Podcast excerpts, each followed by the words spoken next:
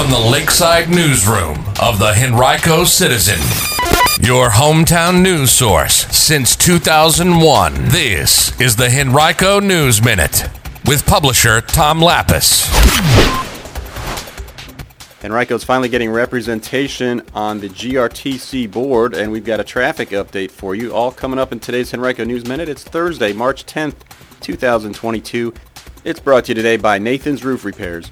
And now for the news. On Tuesday night, the Henrico Board of Supervisors approved a resolution to ratify amendments to the GRTC bylaws that allows the county to have three appointed directors added to the GRTC board.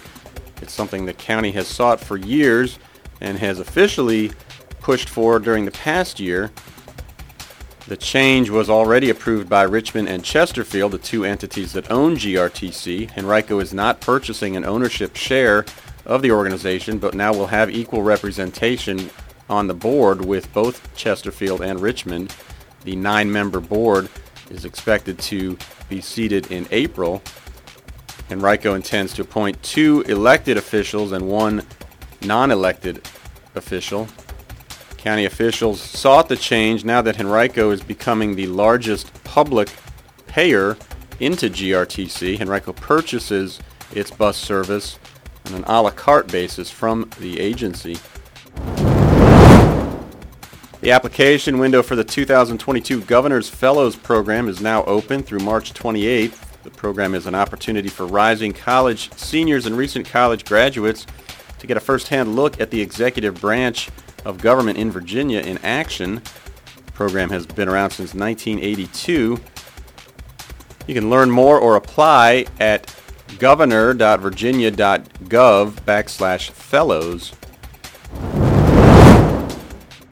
This week is National Consumer Protection Week, and Virginia Attorney General Jason Miyares and the Better Business Bureau are offering advice for Virginians about how to protect themselves.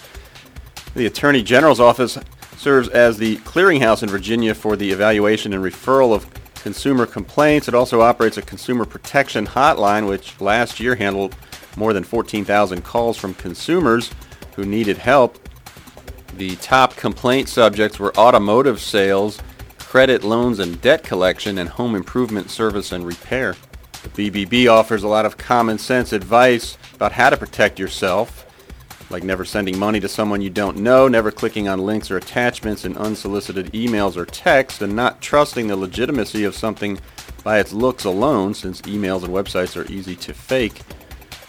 If you have a complaint, concern, or question about a consumer matter, contact the Attorney General's office at 800-552-9963.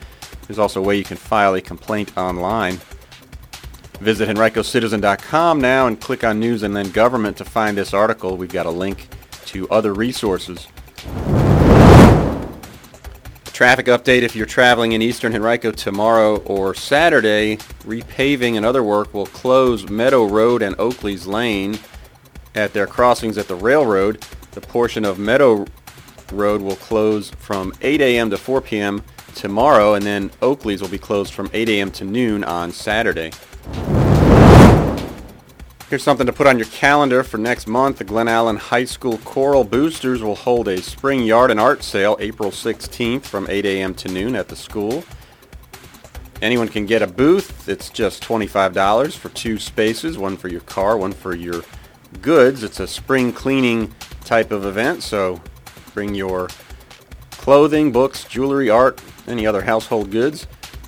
If you have questions or you'd like to rent a booth, you can email ga.choralboosters, C-H-O-R-A-L, boosters, at gmail.com.